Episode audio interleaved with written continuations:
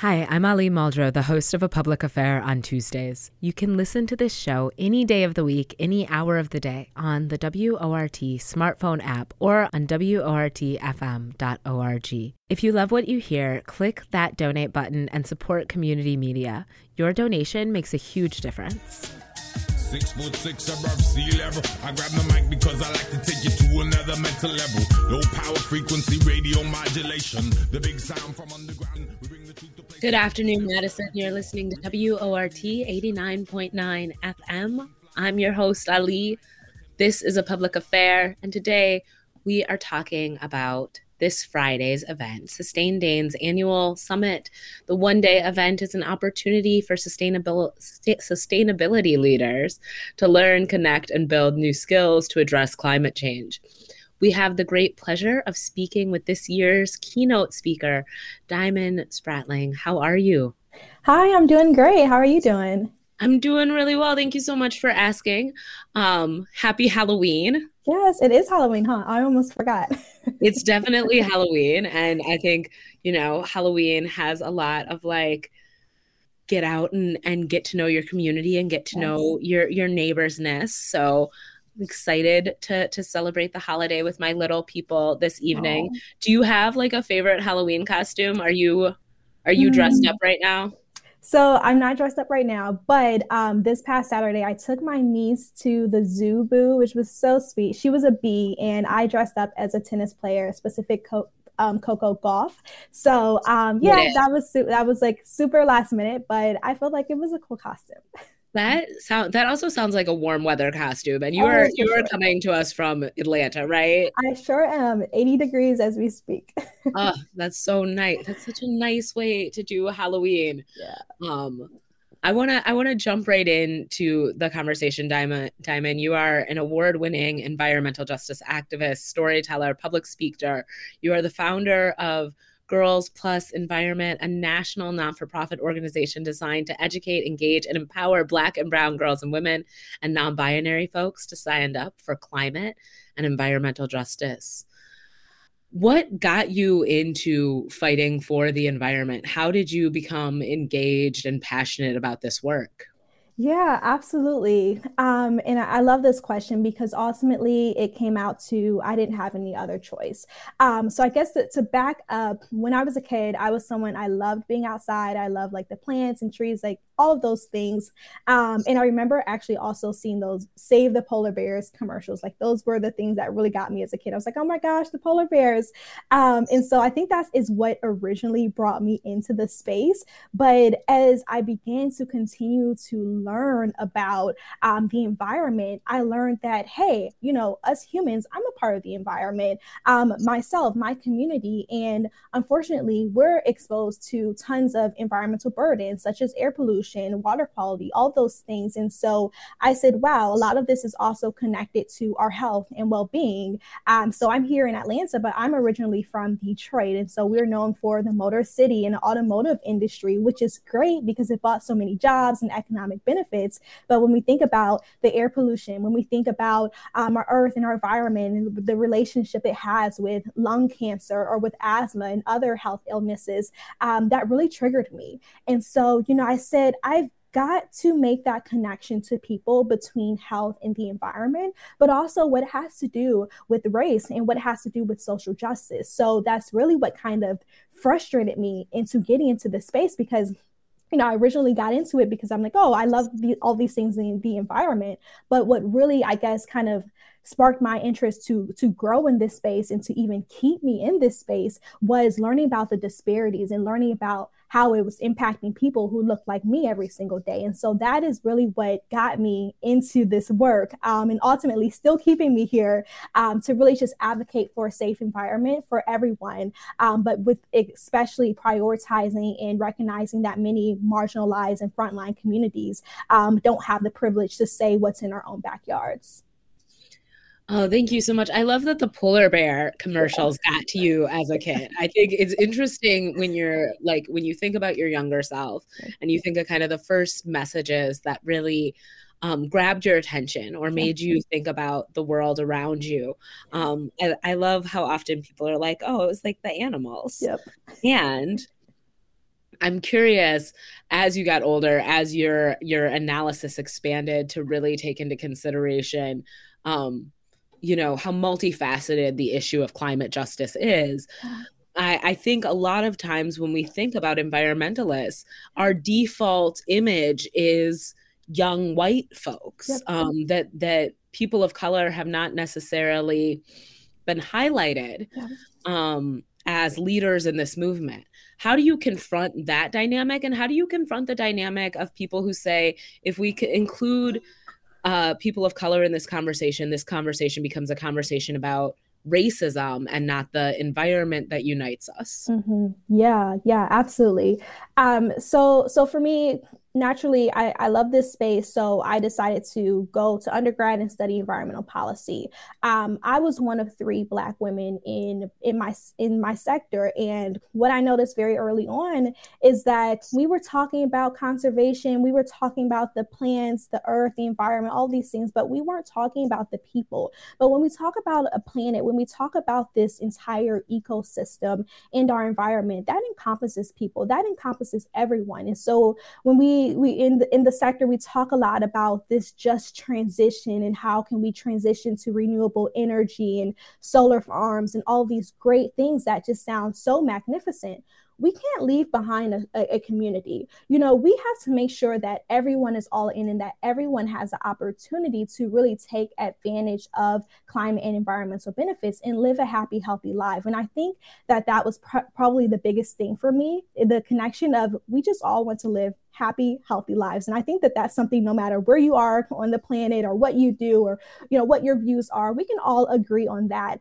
And so that's the biggest thing. And that i think we have to understand that climate has to be intersectional. Environmental issues it has to be intersectional because it has everything to do with our health our happiness our well-being whether we can drive to our the grocery store everything in our environment from our social from water air all of those things. And so before we can say oh well i'm just concerned about the earth side of things or i'm just concerned about the, the planet or the environmental side of things we have to understand that by default you are also concerned about the social justice things whether you like it or not. And so i think that we as a sector we have to change and shift the way we talk about these issues we have to do it in a way so that it is clear that when we are talking about climate and environment we're not talking about hugging the trees. Granted, I love being outdoors and hugging the trees as well, but I'm in this fight for the people. I'm in this fight for the people who are disproportionately impacted by environmental issues, who get up and have health issues because they're exposed to air pollution every single day because they live less than a mile away from a, a power plant or an incinerator. And so um, it, I do get that consumption. And it's really funny because even with my um, with my own family when i originally got into this space they're like oh yeah i'm recycling today or saying like oh yeah diamond does stuff with the animals and the environment I'm like no, i don't do that at all i'm here advocating for you all and so i think it just takes a shift really in how we're communicating on on these issues as it relates to climate I think one of the things that makes it really challenging to identify as as an environmentalist or as a, a climate justice activist um, is feeling that you're never really doing enough to confront climate change. And so, whether you're composting or recycling or have an re- electric car, so much of how folks can address um, protecting our environment is about their access to resources, is about their access to information. Um, and so I'm curious for for folks who feel like they don't really have a way into this movement, a way into this work, it isn't accessible to them. Um, what what do you say? Yeah. Um, well, I'll say that that is the exact reason why I started Girl Plus Environment because I did not see enough of us in this movement, um, whether it was environmental decisions, solutions, equitable um, conversations, everything. Um, and, you know, yes, this space is hard. And one of the biggest things that I've realized is I'm always advocating for all these issues, whether it be pollution, um, whatever it is, climate change um, I often forget that, hey, I'm I'm a part of this community as well. Um, I'm also significantly energy burdened and disproportionately exposed to toxins. Um, and so sometimes it can feel uh, very difficult to be in this space. But I think having an environment, having a community of people who look like you um, goes a long way and is very significant when it comes to um, building durable power in this sector and making sure that everyone has their voices heard.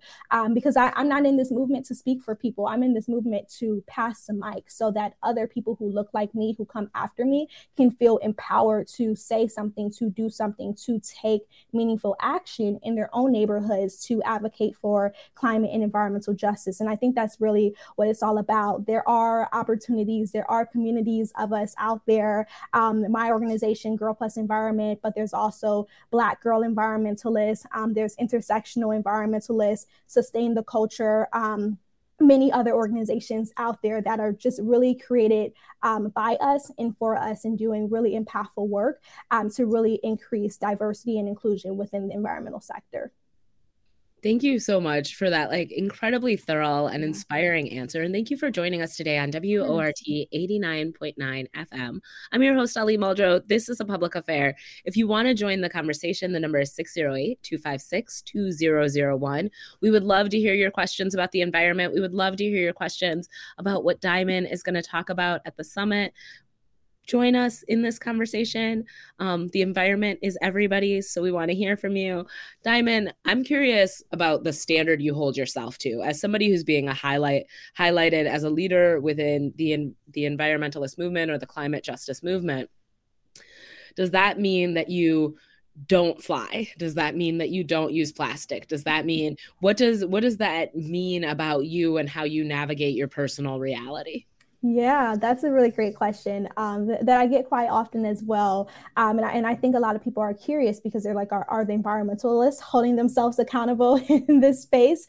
Um, and and what I want to be very transparent about is I don't I don't tell our community that hey you can't shop at Shein or oh you need to recycle or you need to do that because I have to understand that the community that I work with, which is predominantly Black and Brown women, low income individuals between the ages of 18 and 29, um, also face different economic barriers. And we also have to do things based off of convenience and what we have access to do. Um, and so I worry and focus less about individual behaviors and focus more on institutional in policy in holding individuals who are in power accountable because um, for example they shouldn't be distributing plastic in the first place. And so holding um, in the, holding institutions and companies and brands accountable amazon other individuals accountable that is that's how we build power because um, we have to we have to think about yes individual action is definitely helpful. Like yes i use my recycle in my water bottles and all those things. And yes, I do sometimes fly um, when it's worth it or when I have to because I give a lot of talks.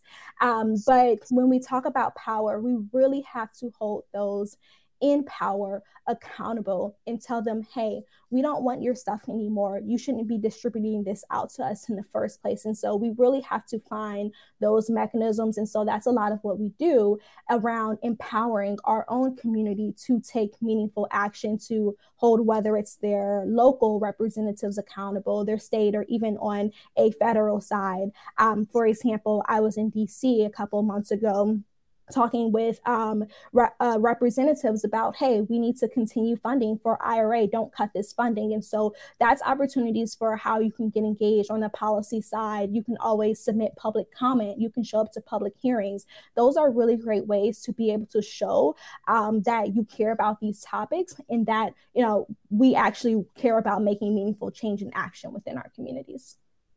Oh, I so greatly appreciate that you one talked about your your own personal reality and, and what it looks like for you to navigate climate justice as an individual, um, but also really emphasizing the importance of our leadership, our institutions, our governments, our corporations, um, you know, doing their part to address climate change.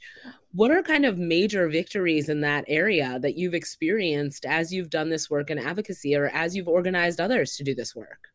Yeah, absolutely. Um, so as I mentioned, um, I'm based here in Atlanta, and so in Atlanta and in, in gen- Georgia in general, we have significantly high energy burdens. So energy burden is basically the percent of um, your annual income that you are spending to pay your energy bills every single year.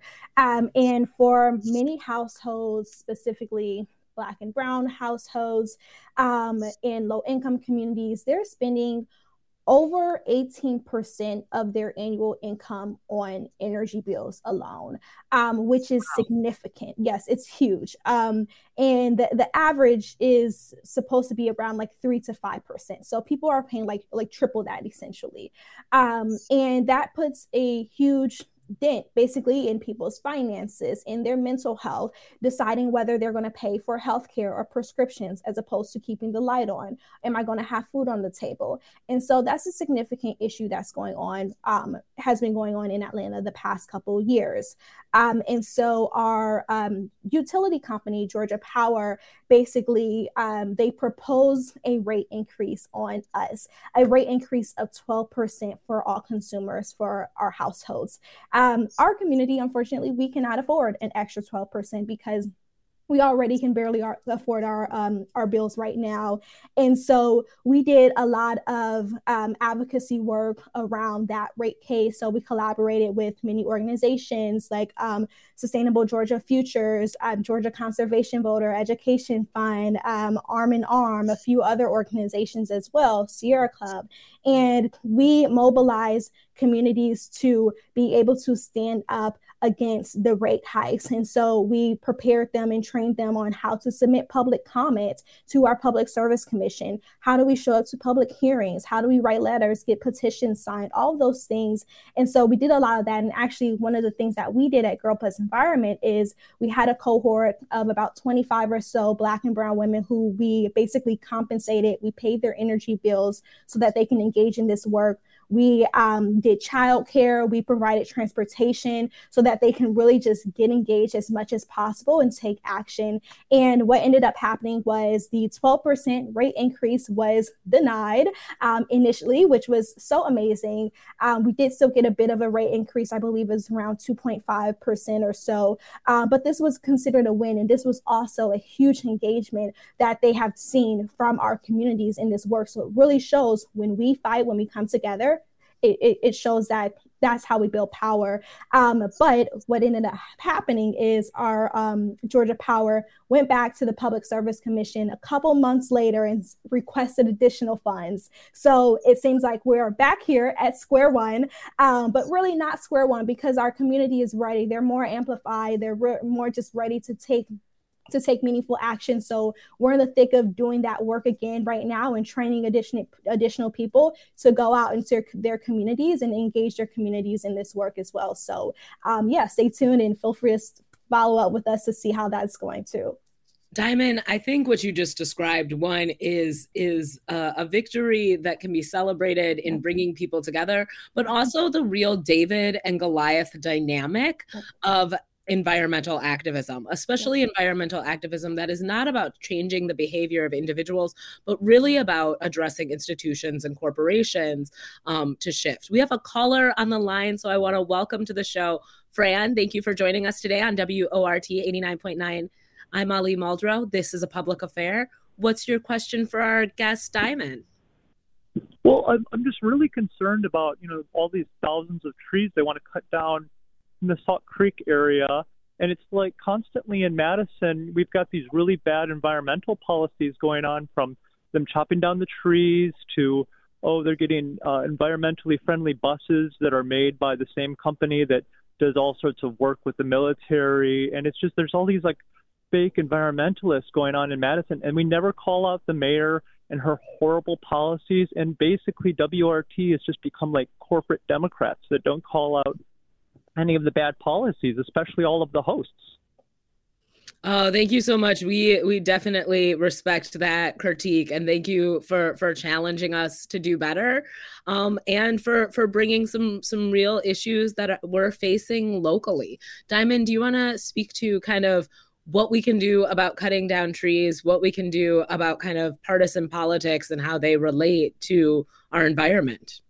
Yes, absolutely. And thanks so much, Fran, for giving your comment. Um, I mean, I think the biggest things is, you know, we think when we think about trees, we're like a tree is a tree, but really a tree is so is so much more, especially when we talk about the health outcomes. I mean, here in Atlanta, we call ourselves a city in a forest, but really most of the trees that we have here are privately owned. So a lot of people don't even have access to those trees. But when we think about the health impacts, the positive health impacts that trees can really give us when it comes down to people who have to walk walk to work, for example, or wait outside for the bus, using that tree coverage is significant for their health because it helps them um, get away from extreme heat vulnerability or the risk of fainting, for example, from heat exhaustion. And so that is a great reason. I think ultimately, um, I, what I've learned a lot is framing things in a health message. So I also I teach a class around climate and health, and sometimes climate and environmental impacts they don't get to people, um, and that's okay. But health is something that is universal, right? You know, we all have health in some aspect, and so framing our messages around health has um, been very significant and I think has been very helpful in something that I, resonates. Can I pause you for just yeah, a second and say I would I would love to think that protecting one another's health and well-being is a mm-hmm. priority that we share as a nation and as a community. However, the way I experienced the pandemic, the way I experienced COVID-19, um, made me think that we don't live in a, a community or a culture that is deeply attached to the health and wellness of the entire community. Um, and so I, I, I want to push back and say, what do you what do you say when people go, well, we know that that that that plant is bad for people's health. That's why we put it in a black and brown community. Mm-hmm. You know, I mean, mm-hmm. I'm sure people don't really come right out and say it like that, but you have to acknowledge that some of this dynamic is by design. Mm-hmm. Um, and, and how do you confront that?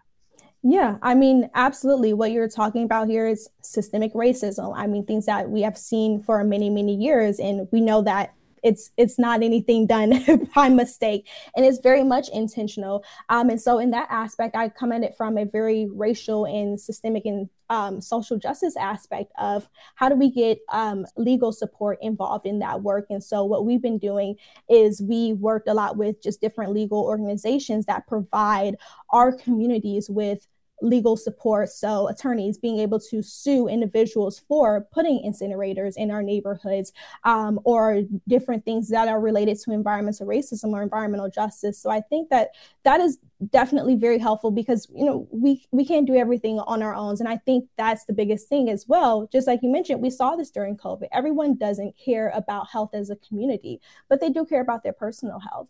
And so i think that that's something as well. Um, but you still have to understand everyone everyone's not going to do everything for the greater good and that's just the reality of of who who people some people are Diamond, I, I greatly appreciate you kind of acknowledging the challenges of doing this work.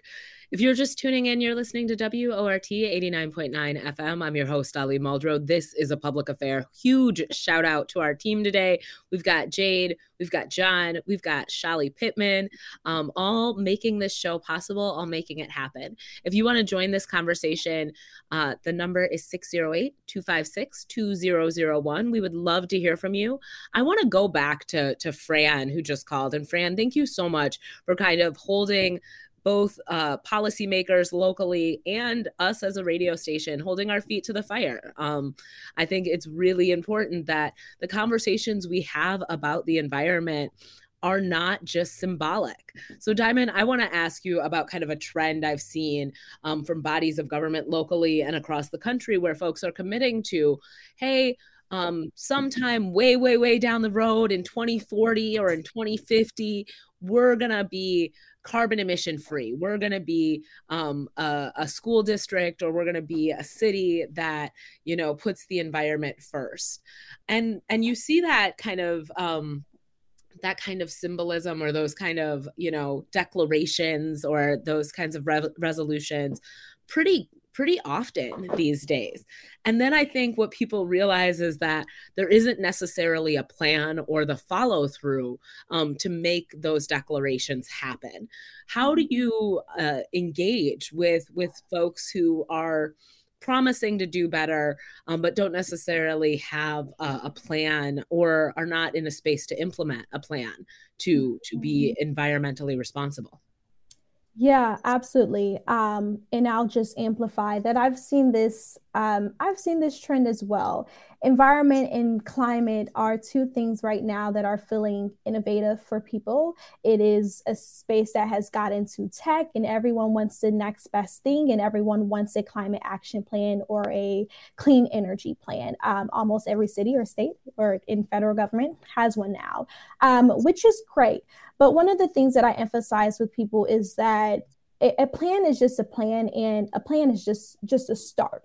It's not the finish. It's not the end of our work. And so it basically should just be guiding us about what we should be doing, but we have to have follow through. And so I think a lot of that comes from accountability, especially from community members um, and gathering together to make sure that when we're holding, for example, our representatives accountable of the things that they've promised or said that they wanted to do in their plan, because ultimately we voted for you in this space. And so basically you work for us. Um, so essentially holding um, those in power again accountable to be able to follow through on um, all of the different recommendations or the, the strategies that they identified in their plan. Um, but the, the other thing as well is, I mean, I do recognize too that res- limited resources is a big issue. And so I think that just goes into the broader the broader conversation of we need additional resources and additional funding in this space in this work. I mean even for myself speaking as running as a small uh, running a small nonprofit limited resources is always an issue and the demand is always higher than the supply. And so that just goes into the bigger conversation of things like we don't need to be cutting ira funding anything, we need to be doubling it. Um, so making sure that there are continued investments as it relates to climate, and so that that money trickles down to individuals and to communities that need it the most is um, definitely something that I'd, I'd amplify as well. Diamond, I, I really appreciate your response to that question. And at the same time, I think about somebody like AOC, who kind of burst onto the scene saying climate justice is a huge priority. Um, came out with the Green New Deal, um, mm-hmm. which was really about you know putting people to work in green energy jobs and really shifting mm-hmm. our economy um, towards you know sustainability, uh, and and that that feels like it's really disappeared from from who she is as as a leader and as a mm-hmm. nationally recognizable figure. Um, how do you hold somebody like that accountable for something that you know they want to do um, and do not have the don't have broad enough support to execute or to execute mm-hmm. well? Yeah um, and th- that's a great question and you know i, I won't dig too much just because I, am not going to say my expertise is in policy. Um, but what i will say is calling your representative does does help. Um, and i know it feels like such a small thing they don't listen they don't care. Um, they actually do because the staffers have to go back and then share all of that information. So if you had 40 people calling you in one hour to say, hey, we really need you to pass this IRA, then that is something that they're going to be pressed to at least bring to the table. Am I saying that they're going to say, oh, yeah, let's pass the IRA or let's double this funding.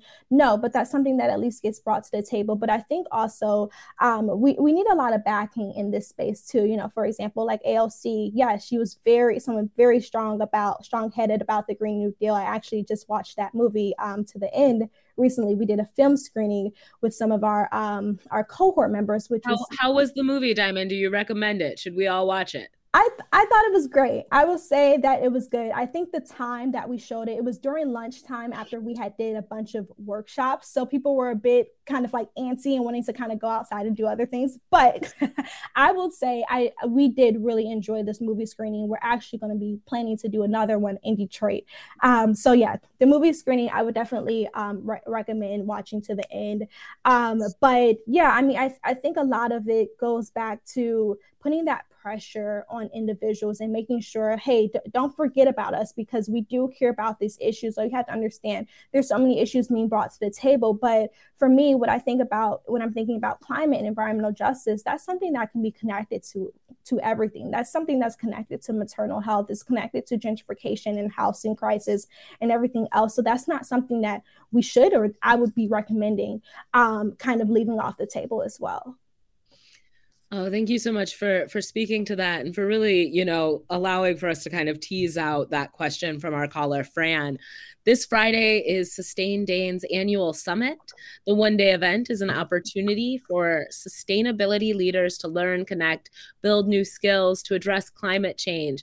We have the great pleasure of speaking with this year's keynote, Diamond Spratling. Diamond tell us a little bit about how you you were selected to be the keynote for Sustain Dane's annual summit this Friday. Yeah, that's a great question. Um, and so basically, I Sam, one of the um, staff over at Sustain Dane, reached out to me. I want to say this was like six or so months ago, so it's quite early, um, about the summit and said that they had just read about Girl Plus Environment, read about all the work that we have been doing. Um, I do a lot of talks, TED Talks, all those type of things. So I think eventually the word just kind of got out about the work that I do specifically um, at the intersections of environmental justice, health and racial justice. And so um, they were looking for a speaker who can um, basically speak to this topic of environmental justice, but also just leave the audience feeling motivated, leave the audience feeling like we can do something. A lot of times in these talks, when we talk about um, climate and environmental issues, people get that doom and gloom and feel hopeless, like we can't do anything. Um, but we, we don't want that. We want people to feel uplifted and empowered and ready to take meaningful action. So I'm super excited to be centering my conversations around storytelling, around motivating and sustaining action on all different levels, and really sharing my story as well and how I got into the space. So, again, very super grateful for the Sustain um, Dane team for inviting me to be the keynote. Um, and yeah, I'm excited to also explore Madison as well do you think about what it would take to get Americans to take climate change seriously? Um, I, I think about kind of we've had these warnings. I grew I mean I grew up in the in the late 80s early 90s and so saving the environment and climate change and the ozone layer these are this is stuff that I have been talking about my entire life. And yet um, it doesn't seem like we have reached kind of that tipping point where the general public subscribes to the idea that we need to do something to address climate change what do you think it will take in in a culture like ours um, to get people to invest in in protecting the environment and to get people to understand that in the long term if we do not do something to address climate change um, we will provoke, you know, irreversible climate catastrophe? Yeah, this is a really great question. Um, so, one of the things that I, I've learned very early on about our country is that we're very reactionary. So, it takes something very catastrophic for us to really begin to open our eyes and say, "Oh shoot, we should probably be doing something about this." Um, but but sometimes we're we're a little bit too late you know and and that is one of the things that you know myself as someone in this space I, I, fear. I fear every day when i think about future generations to come after us. Um, and one of the things that well one i think maybe maybe something like we saw in the covid-19 pandemic but just like you said you know we, we didn't really take as much precaution as we really should have.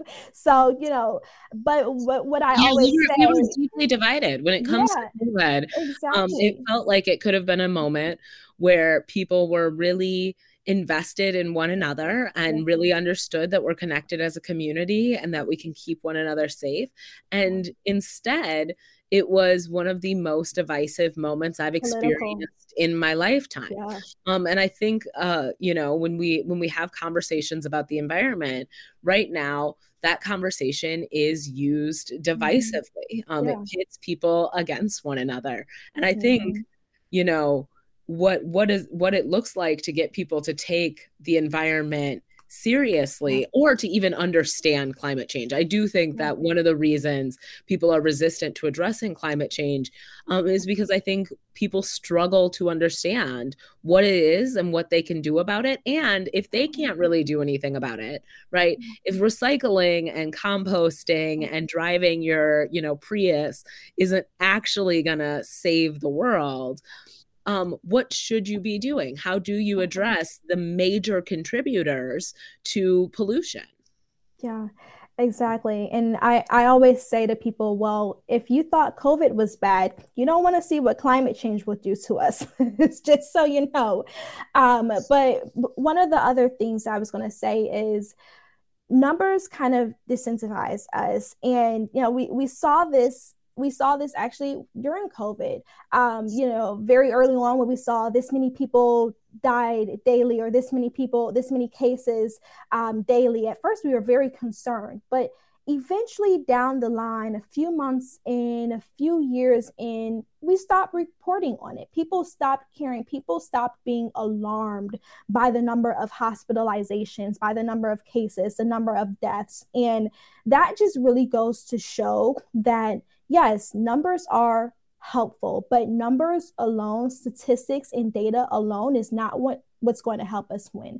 That's not how we're going to be able to still tell the stories as it relates to climate and environmental justice um, or climate in general. And one of the things that I really stress to people is stories. Stories are what moves us. Hearing those stories, understanding that uh, when someone's telling you, hey, I can't afford to pay um, this X amount of money for energy bills every month because I got to put food on my table, um, because we're giving specific examples, those, those are things, those are ways that kind of help to move the needle. But again, I think that numbers work as well, but numbers alone is not what's going to move us because eventually, you know, just like with climate change, we hear numbers, temperature has risen this amount every day. Like you know that's that's not enough for us. We're humans. We're hardwired by stories because we're emotional and we're connected to those things. And so those are i think shifting the narrative and shifting how we talk about these conversations how we talk about climate is something that is really going to be helpful for us. But everyone in the sector has not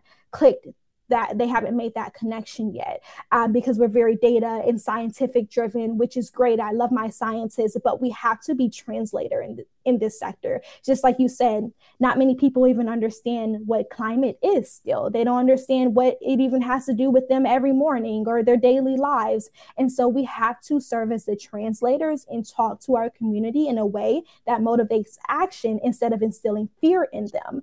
Um, we can't go around and say the sky is falling or the doom and gloom. We have to be very realistic and we have to share the information in a very meaningful and relevant way that is timely and relevant um, to the audience whom you're talking to.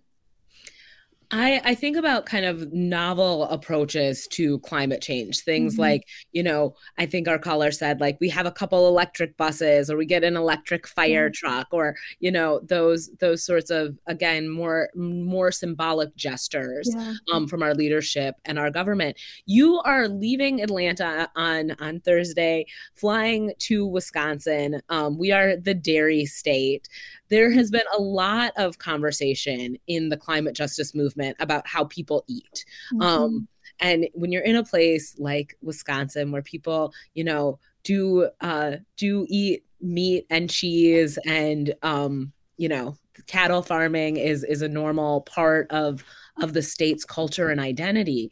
Um, how do you confront the the things that people feel like they'd be giving a part of a, a part up a part of their culture a part of their identity um, mm-hmm. in order to save the environment and some of what you know what environmentalists are asking of people feels really hard to achieve or feels mm-hmm. like um, the the implications go beyond the environment and into people's everyday lives in ways that folks aren't comfortable with. Mm-hmm.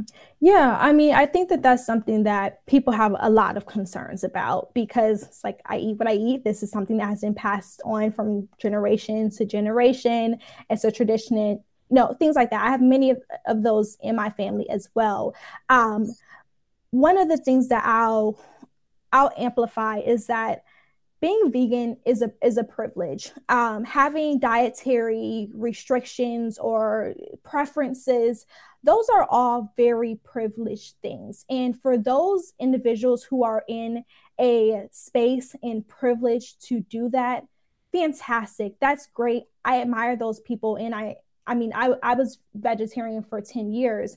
And I think that, you know, we, as many people who have that privilege, yes, by all means, yes, be vegan, do whatever you need or whatever you can do to save, um, save, save and help contribute to addressing climate change. But I also don't think it's realistic um, and equitable to expect everyone on the planet to shift their daily habits or shift their um, their their food preferences as well because again everyone does not have that privilege um, and some people eat what they have access to on that day. So that's what i will amplify and i think that really gets into this entire concept of equity um, and privilege and access because some people will be able to invest more into climate solutions. People will be able to do more. Some people will be able to put solar panels on the top of their roofs and buy electric vehicles, which are still very pricey for people right now and not accessible to individuals in rural communities. Um, but we have to meet people where they are. And while they may not be able to do those costly things or make those changes in their daily behavior, it doesn't make them any less of a person that that they are advocating for other parts of our environment. So I think there are many ways and diverse ways that people can take action and do things as it relates to climate and the environment. Um, but again, that all goes back to what your privilege is and what you're able to do. Oh, you're muted. I, I, have to say, I think that talking about privilege in conversations like this is really challenging.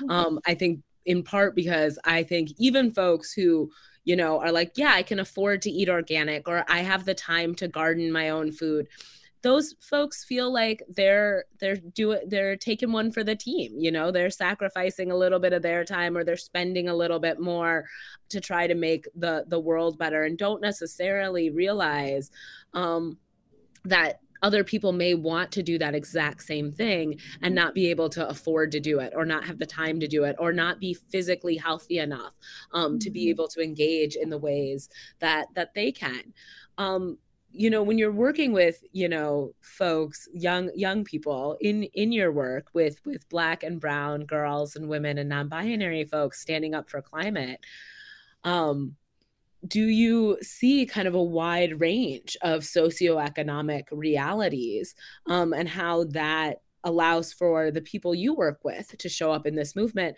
And how do you all talk about that? How do you talk about like oh this young person um you know inherited their mom's prius and and this young person is you know driving their their uncle's ford explorer and they're both coming to this same meeting this same group yeah, um, absolutely. So I mean that that definitely comes up in our work. So yes, we work predominantly with Black and Brown women, non-binary individuals, mostly I would say Gen Z, millennials, um, age age range. But that doesn't mean that everyone is in the same economic um, brackets as well. And so, um, you know, for example, when we did our um, our trainings in person last year in Atlanta I mean, it, it, was an issue for some people to have transportation to to get to that side of town. They're like, we're, we're meeting on the Beltline. You know, we don't we don't have access to the Beltline, and so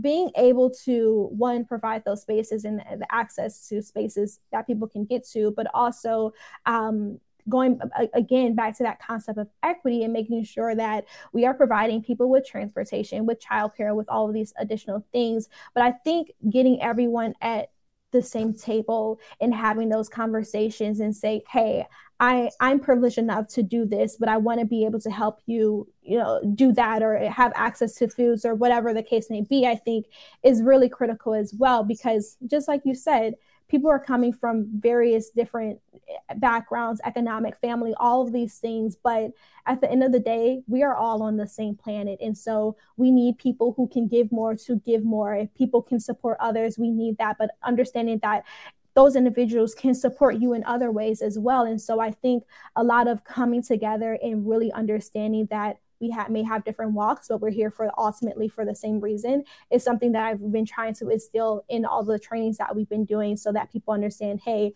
we understand that your community may not be able to engage as much as the community in Buckhead, um, but being able to provide those opportunities for people has been something that we've been trying to just do in our work around advocacy in Atlanta as well.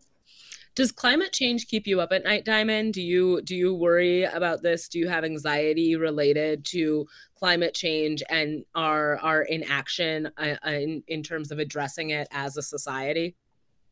That's a good question. I have anxiety about a lot of things. unfortunately. All right, Diamond. Yes. but um, you know, there, there's a lot of just traumas going on in this world in general.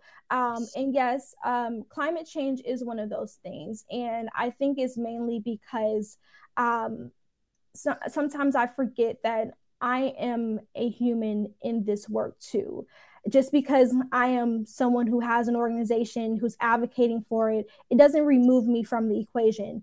I'm still impacted every day. I have high energy burden.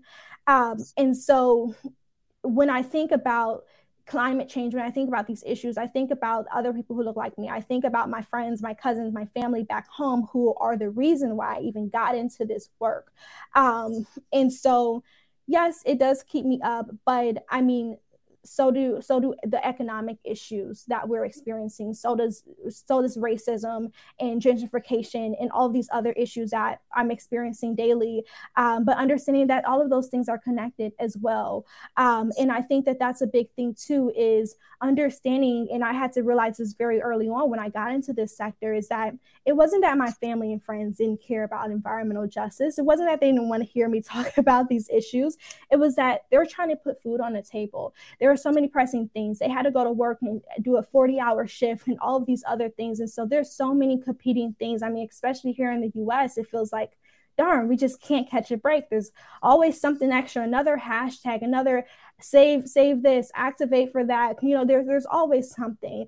And so I think originally when I got into this space, this space, I was very offended. I was like, oh my gosh, my family, they don't care about these issues.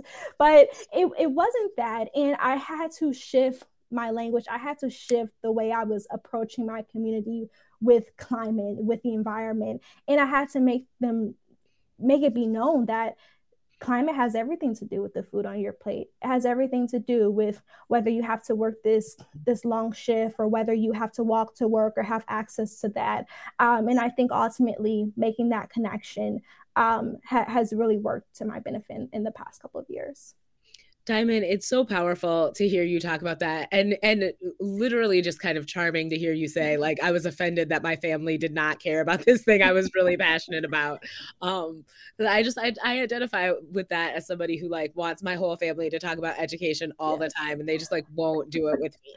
Um but I I guess I'm curious, you know, as you as you think about your yourself in this movement, you you are a black woman and you could be an activist for the Black Lives Matter movement and you could be an activist for me too and you could you are disproportionately impacted by all the things that are wrong with our society at mm-hmm. this point mm-hmm. um, and when and when you are positioned in that way to be discriminated against on the basis of race and on the basis of gender to be paid less for doing the same amount of work to be tokenized even in the climate justice movement to be tokenized as one of a few black voices that people want to hear from mm-hmm. um, how do you how do you choose where you're going to focus and what that focus is going to look like? Um, how do you make decisions around you know what events you're going to be at and what events you're not? How did you know that you wanted to show up in madison wisconsin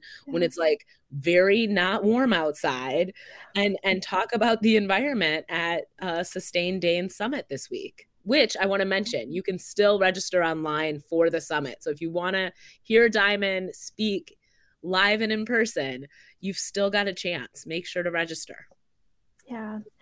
Um, so, you know, to be completely transparent, I'm still figuring it out. I'm still trying to figure out how do I best spend my time? Where am I most needed? How do I manage my time and all the things that I do? Because, you know, like I mentioned early on in the call, I, I created and run an entire nonprofit organization, um, which no one on the can see the bags under my eyes, but Diamond is is over here. Diamond Spratling is over no. here looking amazing. Stop. No, thank you though. Looking very energized, wonderfully, like looking completely refreshed. Oh, thank you. And I, yet you do. You run this. You run this national organization. Um, and I do want to mm-hmm. ask when you say this is a, a national non for profit to help young Black and Brown people address climate change, does that mean there's a chapter in every state? Like, what does what does it mean to be doing work that is um, scaled to the entire nation?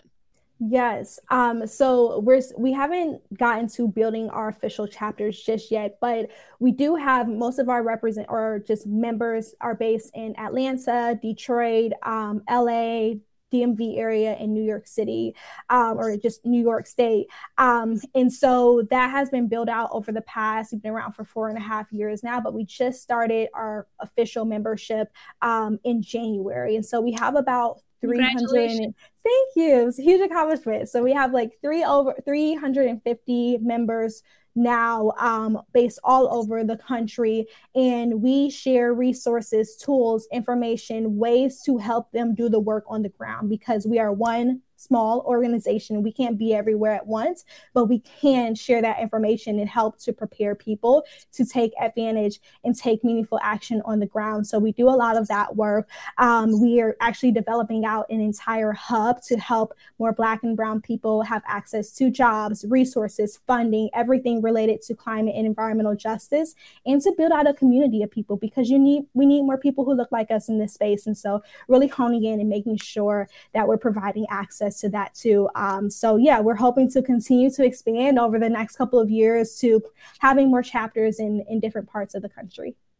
Oh, that's so incredibly beautiful to hear. And that does seem like a tremendous amount of work for yeah. you to do diamond and to do that work and make time to come visit us in madison um, i'm i'm so grateful that you're going to be here and that folks are are going to get to hear from you is there you know something that you hope you how will you know when you're ready to kind of move on or move away from this work or do this work differently? What what what's kind of the accomplishment or the goal that'll let you know okay i can take a break i can write the book i can do do the next phase of of this work? Because right now it seems like you're really in in this this organizing space you know across the country is that kind of the long-term goal to do that and to strengthen that or is it to get that to a place where you can hand it to somebody else um, mm-hmm. and and you know make your next move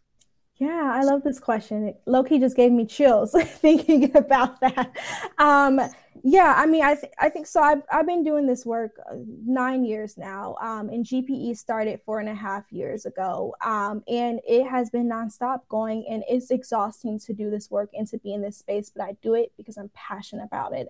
Um, but passion isn't always enough. You have to get paid, you have to have mental health, and you have to have um, balance and stability. And so um, one day, yes, I will be passing the torch on to an, another amazing individual to take my space, my place as the executive director. Um, and I do hope to write a book and to just maybe solely get paid to speak, you know? Um, and so I, I think that ultimately, um, yeah, it, it, depends, I guess, when, when I'm ready to to do that, to give all those things up. Um, but but also when I'm ready to settle down and have a family, and that's something that I really would love to do. And so, you know, understanding that I I want to take time and just be with my kids, my future kids, and just be on the edge of an island and just oh, enjoy oh, that. Diamond, I think this world is so ready for your adorable babies and your book and all the things that you're gonna do. But in the meantime, I have to say, we here at WORT 89.9 FM are so grateful that we got to have this conversation with you. We're so glad that you are coming to Madison. Folks, make sure to register for Sustain Dane's annual summit and hear from their keynote speaker, Diamond Spratling, who joined us today on WORT. It was so lovely to speak with you. Thank you for everything you're doing.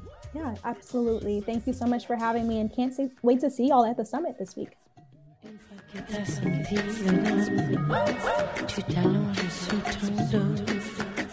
Dos.